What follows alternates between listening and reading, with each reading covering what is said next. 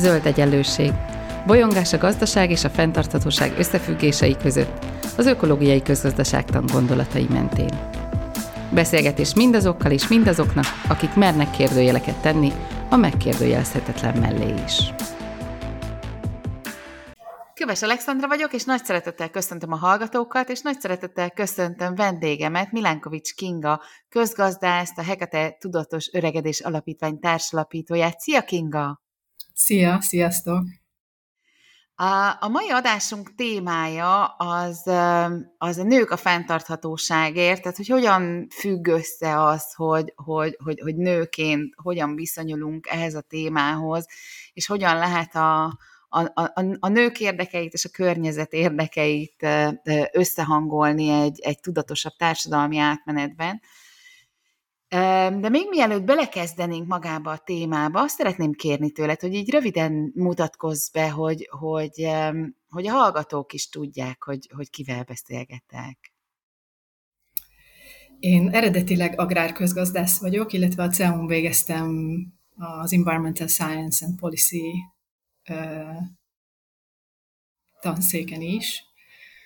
és 98-ban kezdtem el civilkedni a Matthew-val, Matthew hayes az első Magyarország ilyen célsá dobozrendszert, ezt a modern korit kezdtük csinálni, mint, mint fiatal, friss, lelkes zöld mozgalmár. És akkor lettek a gyerekeim, és akkor így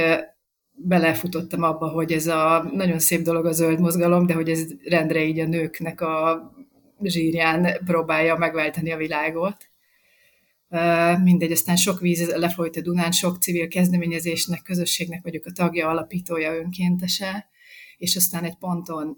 elkezdtem egy hospizban önkénteskedni, és külföldre költöztünk, ahol elkezdtem idős gondozással is foglalkozni, és ez az egész ebben a tudatos öregedésben, tehát az én szakmai munkám abban hogy mondjam, a különböző irányok, ahonnan én jövök, ott találkozik össze a környezeti fenntarthatóság is, a társadalmi fenntarthatóság is, mindezt mi permakultúrás alapokon csináljuk, és egyébként a permakultúra, a Magyar Permakultúra Egyesületnek is aktív alapító tagja vagyok, tehát ez a tulajdonképpen a permakultúra által leírt elvi keretrendszer az, ami, amit én mostanára én nagyon erősen osztok, amiben a people care, a fair share és az earth care egyszerre látódik, ami nagyon fontos szerintem, pont ebben a témában is, amiről ma beszélgetünk, és hát ugye igen, öregedő társadalomban élünk Európában, és akkor ennek a fenntarthatósági viszonyaival foglalkozom, policy szinten is, meg terepi szinten is, akár az idős gondozáson keresztül, akár permakultúrán keresztül. Én nagyon szeretnélek majd egyszer visszahívni a, a zöld egyenlőségbe is erről a, a témáról is beszélgetni, mert szerintem nagyon, nagyon izgalmas, de hogy, hogy ma nyilván ma is elő fog kerülni, hogy ez a három, ez, ez hogyan tud egymással összhangban lenni, de hogy ma ugye kifejezetten a, a, a, a nők helyzetére vagy szerepére fogunk koncentrálni, és a zöld egyenlőség adásában beszélgettünk már a, az ökopolitika és a feminizmus összefüggéseiről annak idején Hódosi Anna Máriával. Aztán aztán a Judit beszélgetett a gyerekvállalás etikai kérdéseiről Rézannával, akkor beszélgettem élelmiszer rendelkezésről Bruder Mártonnal, a kis közösségek szerepéről Kiskapival és Takács Andrással, szóval, hogy sokféle képpen jártuk már körül ezeket a témákat, amik, amiket én feltételezek, hogy valahogy ma is elő fognak kerülni, de hogy most azt szeretném, hogy egy kicsit arra tegyünk kísérletet, hogy, hogy mindezt egybegyúrva azt járjuk körül, hogy, hogy a fenntartatóság érdekében hangoztatott lépések mennyire veszik figyelembe a nők igényeit, vagy a már meglévő terheit, vagy mennyire találunk ki megint olyan változásokat, amik újra termelik az amúgy is meglévő egyenlőtlenségeket. Tehát nagyon szép dolog élelmiszer rendelkezésről, meg kis közösségekről beszélni, akkor, hogyha mondjuk így a, a mainstream feladatok mellett még ezeket így rápakoljuk még a, a nőkre. Tehát, hogy um, Szerinted mik azok a, a zöld mozgalmak által is hangoztatott fenntarthatósági megoldások, amik, amik egybeesnek a női esélyegyelőséget megteremteni képes mondjuk irányokkal? Onnan válaszolnék erre, hogy amikor, ahogy említettem a bemutatkozásomban is, hogy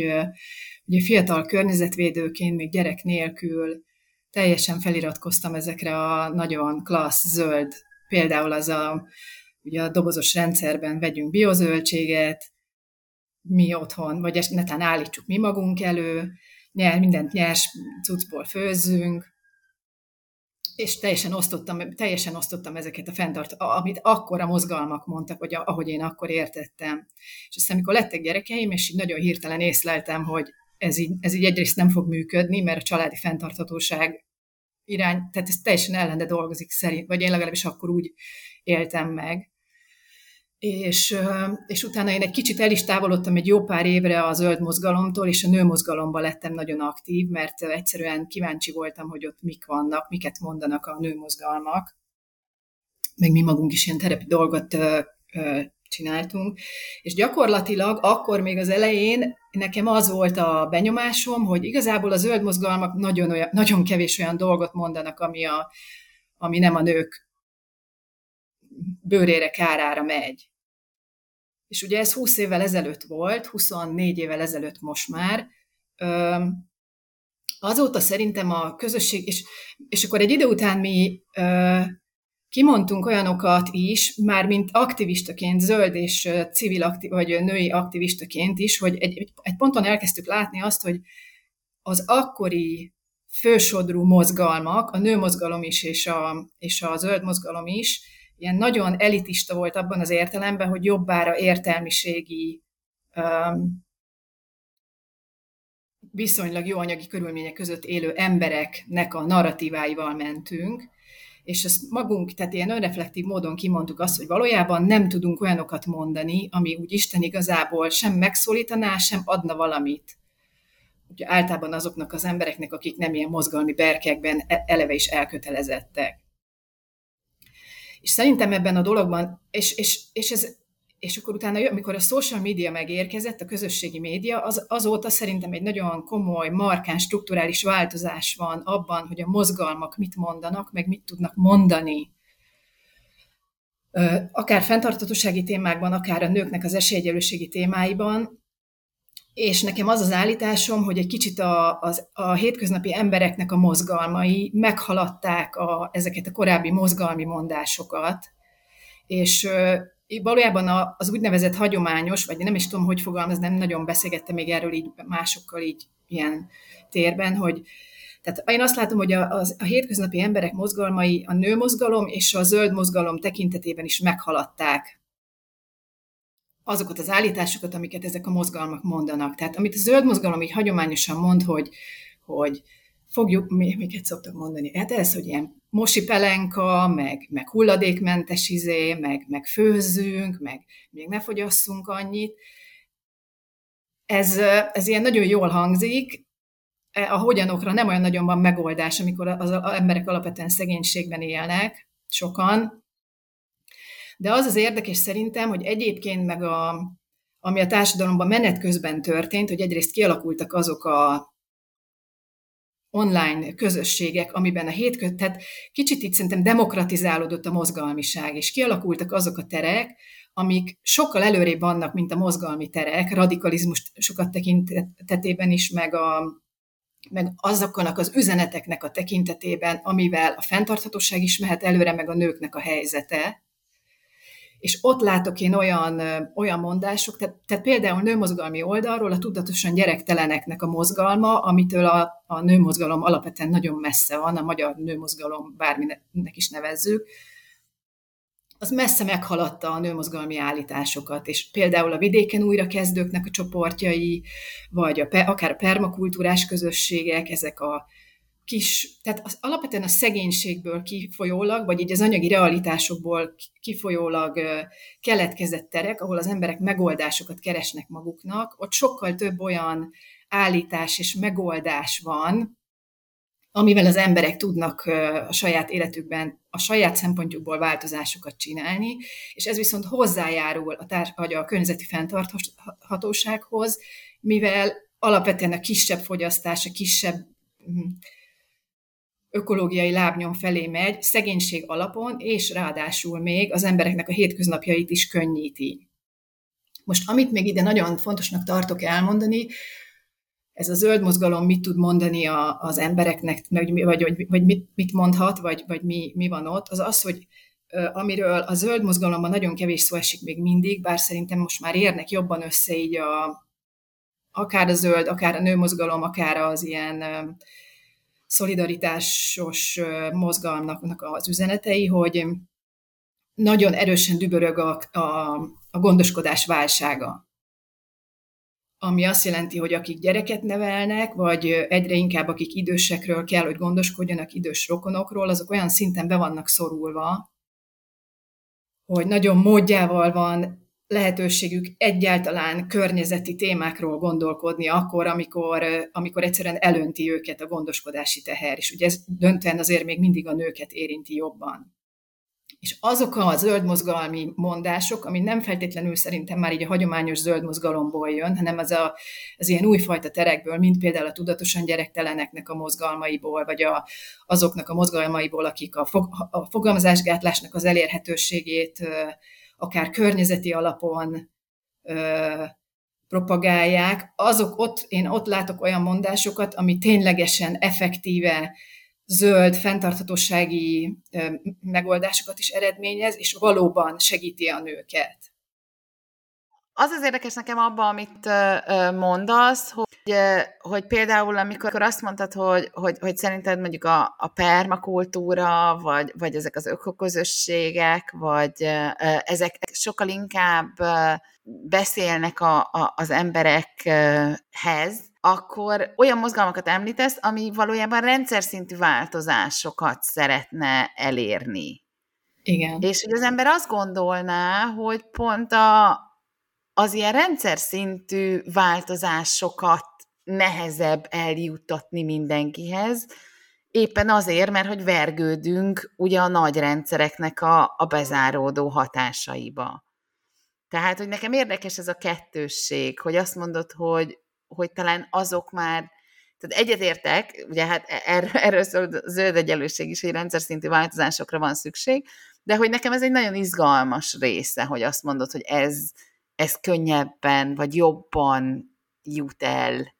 olyan szintekre, ahol addig nem foglalkoztak a zöld témákkal.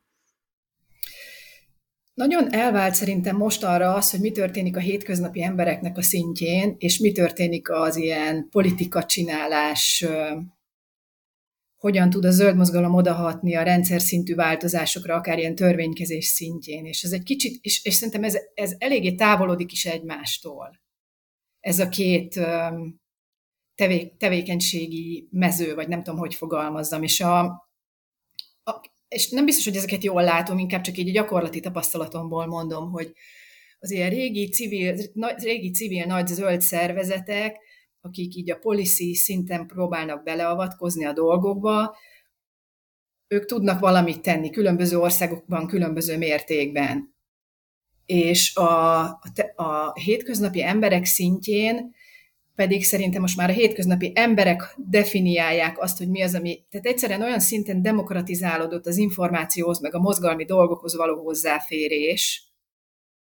részben azáltal, hogy hétköznapi emberek is nagyon klassz gondolatokat tudnak olcsón, ingyen megjelentetni ilyen blogos felületeken például, amit utána másik hétköznapi emberek tudnak megosztani. Tehát van egy nagyon erős önképzés szerintem a társadalomban, ami ilyen szegénység, meg gondoskodás alapú, meg, meg szerintem az, a zöld mozgalmaknak az ilyen környezeti tudatossággal kapcsolatos oktatási tevékenysége az most már nagyon átfiltrálódott a, a társadalomban, különösen a fiatalabb generációkban. Tehát ott, ott a közösségek szerintem magukat képzik, és ilyen mindennapi élet problémáinak az alapjából kiindulva. Hol lakjak, ugye a lakhatás az egy nagyon nagy probléma a fiataloknak Európa szerte, hogyan éljek, hogyan dolgozzak, hogy lesz minőségi életem, stb. És oda nagyon jól becsatornázódnak ilyen zöldmozgalmi, korábbi zöldmozgalmi zöld mozgalmi üzenetek, például, hogy egészségesebben táplálkozni, kisebb lábnyommal élni, nem annyira fogyasztani, stb. Tehát ott szerintem az valamennyire megvan. Mármint ilyen hétköznapi szinten. Az, hogy ebből nincsen rendszer szintű változás, hát ez egy nagyon érdekes kérdés, és szerintem megérne egy pár ilyen mozgalmi önreflexiót, hogy hogy mit lehetne esetleg jobban csinálni, vagy máshogy, vagy most ugye van ez a zöld, zöld, zöldre festés, most az, én az angolokat figyelem jobban, meg így európai dolgokat, meg Magyarországon is, most, hogy ebből is mi lesz, hogy ez mennyire tud tényleg elmozdulni egy ilyen mm, valóban fent, hát nem tudom, nem tudom. Néha optimista vagyok, néha meg nem. Uh,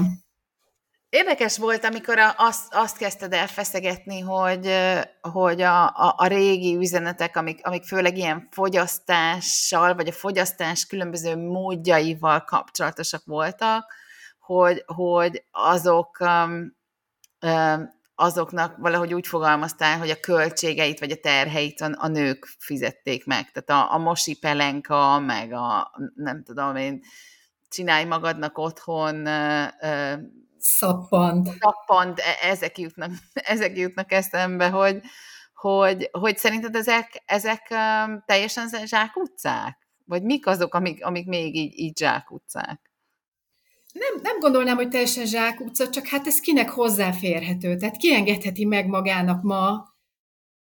időben, amikor, tehát azért azt azért tudjuk, hogy akik ezen az úton elindulnak nők, és feladják a pénzkereső munkájukat,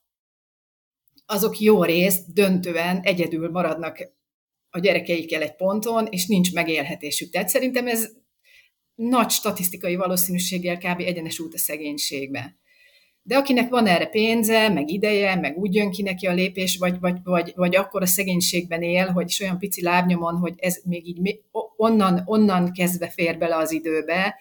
akkor ezek ilyen klassz dolgok, mert miért ne? De hát szerintem ez rendszer szinten ez ilyen halottnak se a csók, szóval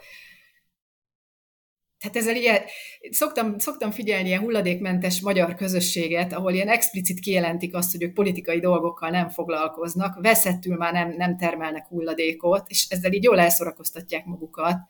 Közben meg olyan engine ilyen gazdasági, meg, meg környezetromboló motorok dübörögnek a fejünk fölött, annyival nagyobb volumenben, hogy így, tehát ez, néha én azt gondolom, hogy ez tényleg csak arra jó, hogy az ember így el tudja terelni a figyelmét, és ilyen pótcselekvésben el tudja magának magyarázni, hogy ő miért nagyon környezettudatos, meg izé, de hát én egyébként, én, ez, tehát, tehát én, én ezzel nem tudom magamat áltatni, meg nem is nagyon akarom, szóval de hát van, akinek meg ez jön be, nekem ezzel semmi gondom, de hát ebből nem lesz társadalmi változás. Hát ha csak nem, felnő még egy-két olyan generáció, ahonnan viszont kitermelődnek azok a fiatalok is, akik akár céges környezetben, és egyébként ezt már látom most is történni, hogy bekerülnek fiatalok olyan céges környezetekbe, vagy ilyen helyi önkormányzati döntéshozói pozíciókba, még annyira nemzetiben, még nem annyira látom csak néhol, hogy akik már tényleg komolyan gondolják azt, mert így zsigerileg ebben nőttek föl, hogy olyan törvényeket kell hozni, meg olyan intézkedéseket csinálni, és én ott egyébként pozitív dolgokat látok, de hát az nem tudom, hogy még hány generáció, meg, meg mennyi idő, és hogy van-e ennyi időnk, ezt nem tudom. Hát remélem, hogy van, de, de nem, annyira azért nem lennék meglepődve, ha kiderülne, hogy tíz, év, tíz, év, tíz éven belül ez kevésnek bizonyul, mondjuk ilyen IPCC jelentésekből kalibrálva azt, hogy mennyi időnk van hátra, meg mire. A fordulat egyik eh, tavalyi számában arról írtatok egy eh, kutatási projektetek eh, kapcsán, hogy, hogy milyen összefüggései vannak a, az élelmiszer, vagy ahogy ti hívjátok, élelem önrendelkezésnek és a feminista szempontoknak. És, és mindezt egy, egy ilyen kvalitatív kutatás során azoknak a nőknek a, a megéléseinek feltárásával mutattátok be, akik, be, akik, akik vidéken próbáltak meg átállni a, a, az élelmezés környezetileg is, fenn, is fenntartató alternatíváira, és hát itt azért a, a, a nehézségeket is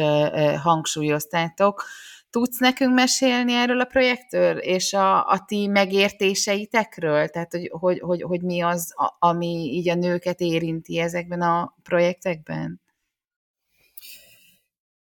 beszélgettünk, ezek ilyen egy és egy-másfél órás, néha három órás beszélgetések nőkkel, tehát hosszan belementünk mélyen abba, hogy ők hogy vannak, hogy élnek, mit csinálnak, mik a tapasztalásaik.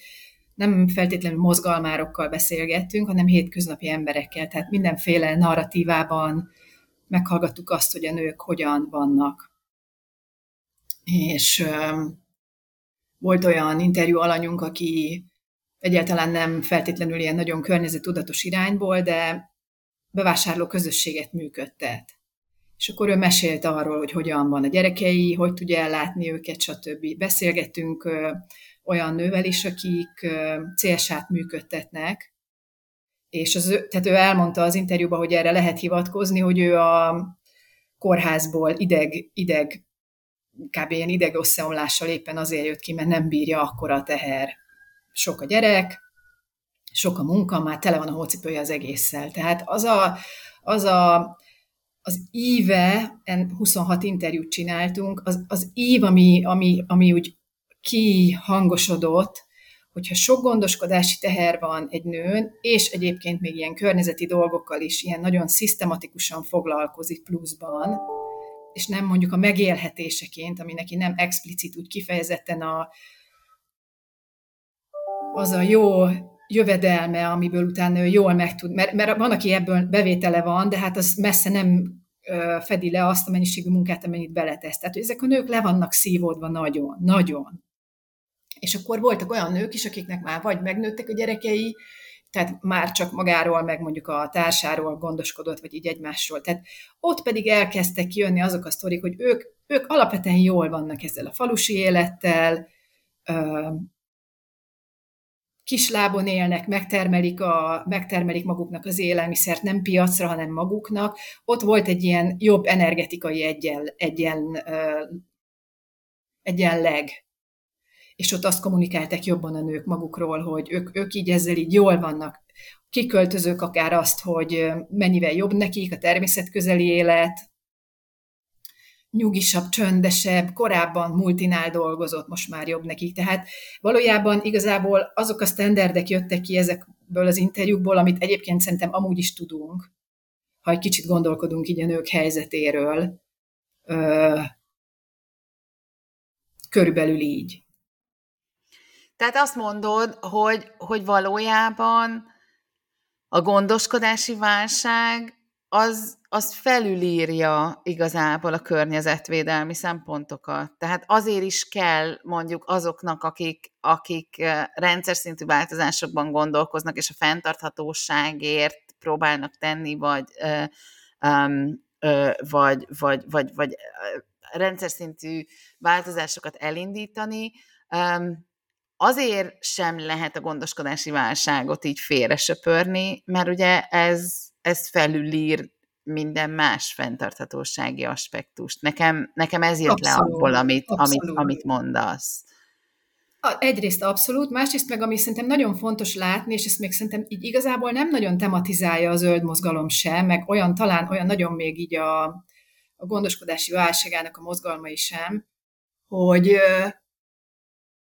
hogy a fiatalok, tehát arról már lehet tudni, hogy a nők nem szülnek, mit tudom én, briteknél is hiszem, már most, most volt egy statisztika, hogy a 30 év fölöttieknek, nem tudom, nem, nem akarok hülyeséget mondani, de hogy elképesztő mértékben nem szülnek a nők, ami, és akkor ezt mondják is a fiatalok, hogy nem tudnak hova, Magyarországon is rendesen eltartani egy gyereket, rendesen, meg nem belecsavarodni, az, az egyszerűen nem hozzáférhető a fiataloknak, mikor az albérletet se tudják kifizetni, nem hogy egy, egy lakást venni. Tehát az, ami viszont, és akkor itt ezt kicsit visszakanyarítanám oda, amit az elején mondtam, hogy mivel demokratizálódott az információhoz való hozzáférés, a társadalomnak sok olyan tagja ilyen józan ész alapon kijön nekik, hogy a gondoskodási válságra reflektálva nem hoznak létre családot, nem, ez nem feltétlenül tudatos, meg nem feltétlenül így fogalmazódik meg, csak az, hogy nem találok mondjuk egy olyan partnert, akivel családot hoznék létre. Ezt nők mondják, de férfiak is mondják egyébként. A másik pedig az az, hogy nagyon öregszik el az ápolótársadalom is, meg az orvostársadalom is, tehát nem mennek a fiatalok be ezekbe a terekbe. Tehát a gondos, magában abban, hogy a társadalom magáról gondoskodjon, ott az a, a be, bevételi oldal, ami az emberek, azok a kezek, amik korábban a nők voltak, a fiatal nők ebbe egyszerűen nem mennek bele is, nem csak a gyerekszülésben, hanem, a, hanem a, például a tanárságban, meg az egészségügyben, ott, ahol a gondoskodó jellegű munkákat kell elvégezni. És szerintem ez itt kapcsolódik vissza a környezeti fenntarthatósághoz is, hogy, hogy érdemes nézni, hogy a fiatal generációk hogyan, hogyan reflektálnak a saját, ugye a gondoskodási válságból rájuk következő életmozgásterekre, nevezetesen, hogy kivonulnak, nem, nem, nincsenek már akkora házaik, tehát az én generációmhoz képest a fiatalok sokkal, sokkal nehezebb lakhatási mozgástérbe vannak.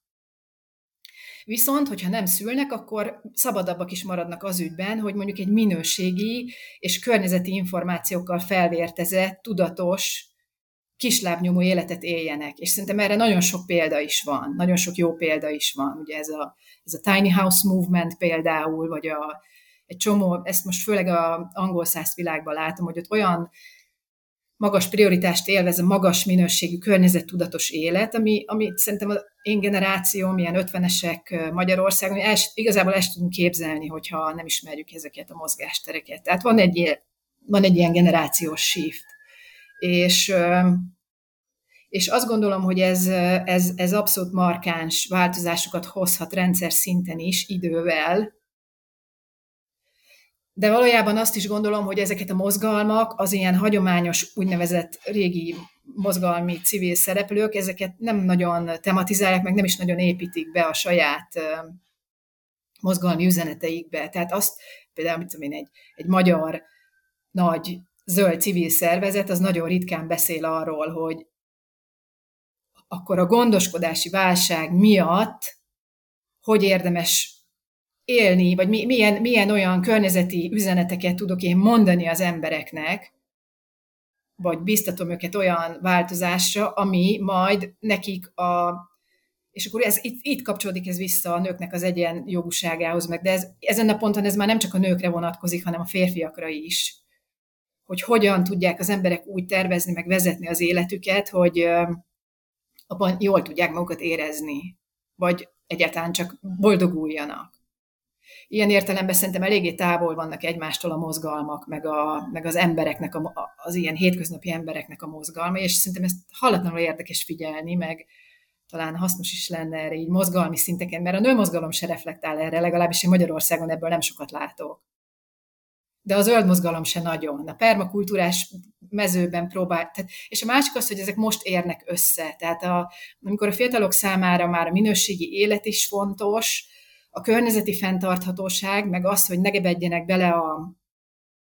gondoskodási terhekbe,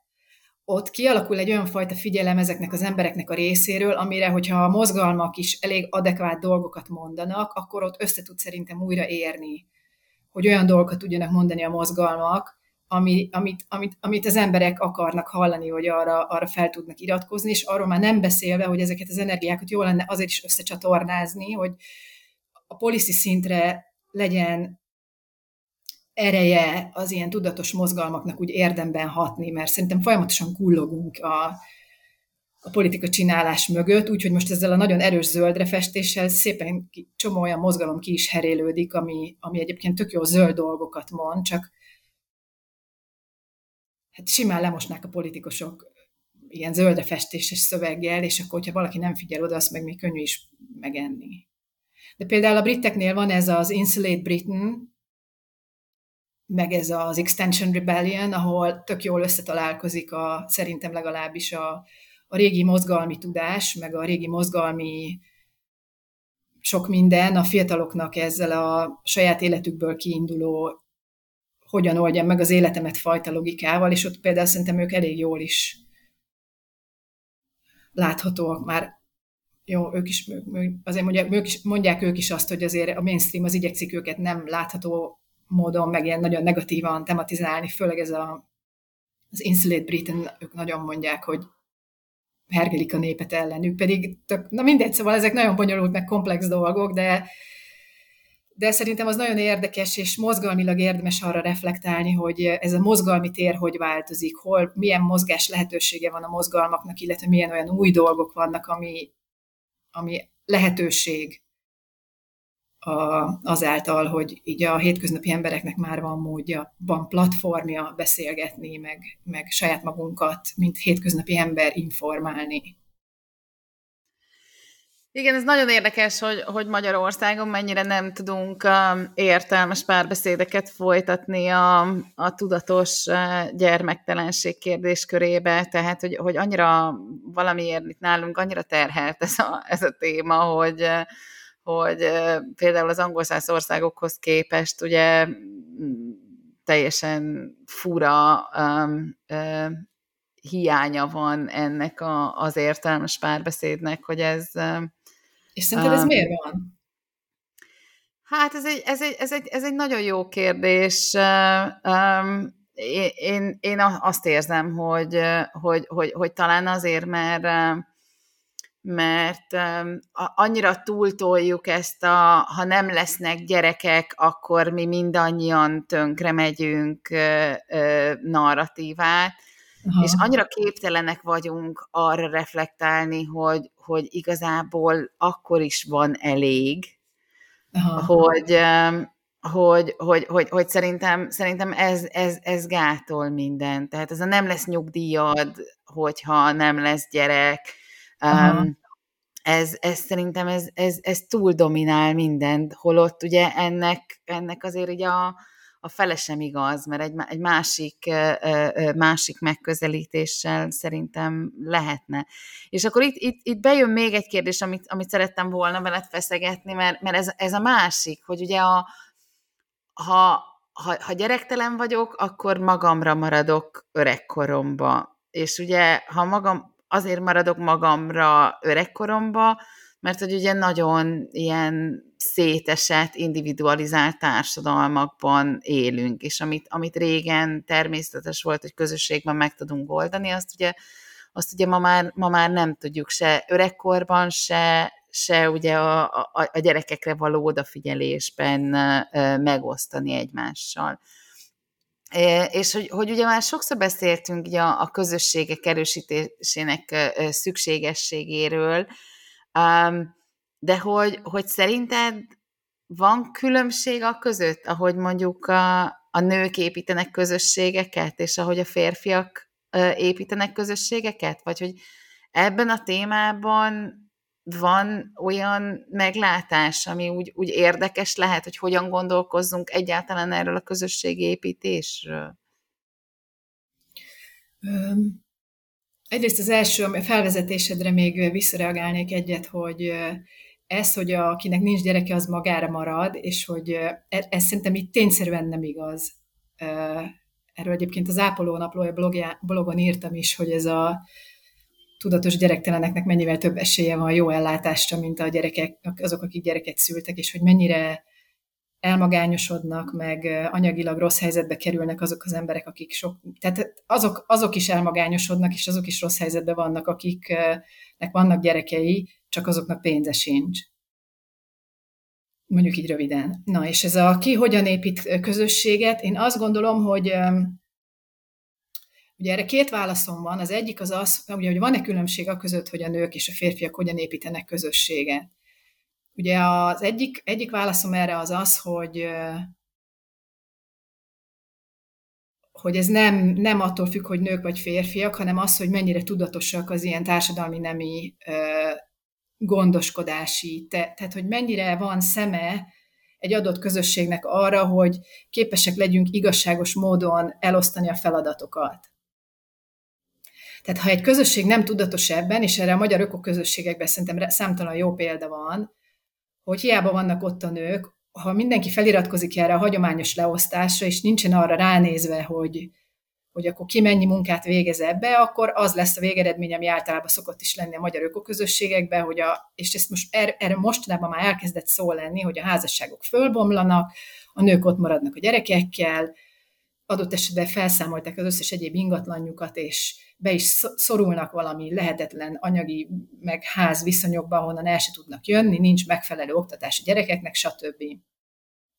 Tehát az egyik válaszom az az, hogy ha nem tudatosak az emberek ezekkel a kap- dolgokkal kapcsolatosan, és nem próbálnak olyan közösséget építeni, ami ezekre valódi válaszokat ad, akkor tök mindegy, hogy nők csinálják-e, vagy férfiak, mert, mert, mert nem lesz fenntartható. Mert a fenntarthatóságnak a, a szűk keresztmetszeteire nem szül választ a közösség. Amit, ami, a, ez az egyik, és a saját magamnak ellentmondó válasz pedig az, hogy van például Londonban egy, egy közösségi kezdeményezés, idősödő nők eladták az összes ingatlanjukat, és csináltak maguknak egy ilyen közösségi lakhatásos sztorit, építettek saját tervekkel, és ők, nagy, és ők nem, nem feltétlenül ilyen gender szaktudósok, meg semmi, csak már annyi tapasztalatuk van az életről, hogy nem tudatosan, de úgy tervezték meg azt, amit csinálnak, hogy az nagyon jól reflektál az összes ilyen gondoskodási teherre, élelemügyre, hogy csináljuk meg a házat, hogy oda tudjanak jönni a gyerekeink. Tehát tapasztalati alapon is kijön sokszor nőknek az, hogyha nők maguk csinálnak közösséget, ahol úgy szabódnak meg az alapszabályok, hogy ez a gondoskodási válságra adjon választ egyrészt, másrészt meg van benne valamilyen szintű környezeti tudatosság, vagy ilyen élelem tudatosság, vagy, vagy, vagy legalább ne vegyszerezzük le a paradicsomot. Tehát oda, oda megint csak bejönnek azokat környezeti szempontok most már, amiről így lehet tudni, és azt gondolom, hogy ezek a női közösségek viszont nagyon, valóban nagyon másfajta módon csinálják a közösségeiket, és szerintem sokkal fenntarthatóbb módon. És egyébként szerintem sokkal több ilyen van Magyarországon is, mint ami, mint ami a radarra felugrik, mert a mozgalmak ezeket nem is nagyon nézik, nem is nagyon találják meg, meg ezek a közösségek nem is így definiálják magukat, ők csak így megoldják a saját életüket. A gondoskodást, adott est, mert, ugye, mert egy csomó nő ugye egyedül marad, óhatatlanul is szövetkezik az ismerőseivel, barátaival, segítenek egymásnak, tehát úgy ki tudnak alakulni ilyen közösségek, hogy ők magukat akár nem is így definiálják, meg nem mennek el mit tudom én, konferenciára arról, arról beszélni, hogy hogyan csinálják ezt a dolgot. Ez, és részben a Hörsztoriban is nekünk ez a szándékunk, hogy ez a labda szerintem inkább a mozgalmaknál van, hogy megnézni, ezek meg, egyszerűen megpróbálni látni, meg, megnevezni, azonosítani, és elkezdeni dialógusban lenni ezekkel a közösségekkel, hogy oké, okay, de akkor ezt ti hogy csináljátok? És akkor oda hogy tudnak bekapcsolódni a férfiak, vagy biztos vannak olyanok is, ahol, sőt, látok is olyat, ahol nem csak női közösség, hanem ilyen vegyes ilyen lakóközösségek is ezt itt tök jól összeszervezik maguknak. De mindenképpen ott a, gondos, tehát a gondoskodási sztoria az abszolút a közepében van a közösségfejlesztési munkáknak. Én ezt körülbelül így, így, így látom. Nem biztos, hogy egyébként, hogy jól látom, ezeket rendesen meg kéne kutatni, ezeket ilyen teljesen ilyen gyakorlati, mozgalmi, terepi szintről mondom, amiket látok itt-ott terekben. Ha, ha holnap reggelre olyan világra ébrednél, ahol egyszerre lennénk jó úton afelé, hogy, eh, hogy kivergődjünk a, a patriarchális társadalomból és a környezeti válságból, akkor szerinted mi lenne a legszembetűnőbb változás körülöttünk? Hát erre van egy-két ilyen pontszerű, egyszerű válaszom, például az, hogy a fogamzásgátlás nagyon könnyen és nagyon hozzáférhetően minden nő számára hozzáférhető. Meg van még egy, hogy a parlamentekben sokkal-sokkal több nő lenne, és azok a férfiak is, akik ott vannak, sokkal több gyakorlati tapasztalattal jönnének oda, akár a saját idős rokonaik, rokonaiknak a gondoskodásában, akár a gyerekekről való érdemi gondoskodásban. Ö,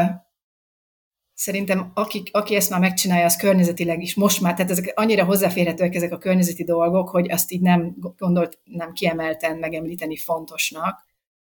És úgy általában is azt gondolom, hogy a, a gondoskodás, és itt nem csak az emberekről való gondoskodás, hanem kicsit így a permás logikán a földről való gondoskodás, meg a javaknak az igazságos elasztása, tehát ez a permás elvrendszer, sokkal inkább ilyen közértettebb, és sokkal inkább abból, vagy azzal összeegyeztethető módon levezetett logikák, meg társadalmi struktúrák, meg törvények szabályozzák az életünket. És szerintem az lenne az alap engine, amiből utána már olyan folyamatok jönnek ki, ami, ami valóban a fenntarthatóbb életnek a, a szerkezetét megszüli a társadalomban, vagy, vagy fenntartja. Nagyon szépen köszönöm neked ezt a, ezt a beszélgetést, Én és a hallgatóknak pedig köszönöm, hogy hallgattok bennünket, hallgassatok bennünket legközelebb is. Szia Kinga! Sziasztok, köszönöm! Ez volt az Új Egyenlőség zöld podcastjának mai adása. Hallgassátok az Új Egyenlőség piros podcastot is. Nézzétek a stúdióbeszélgetéseket a YouTube csatornákon, és olvassátok a www.újegyenlőség.hu-t. Vitatkozzatok velünk a Facebook oldalunkon. Jövő héten újra találkozunk.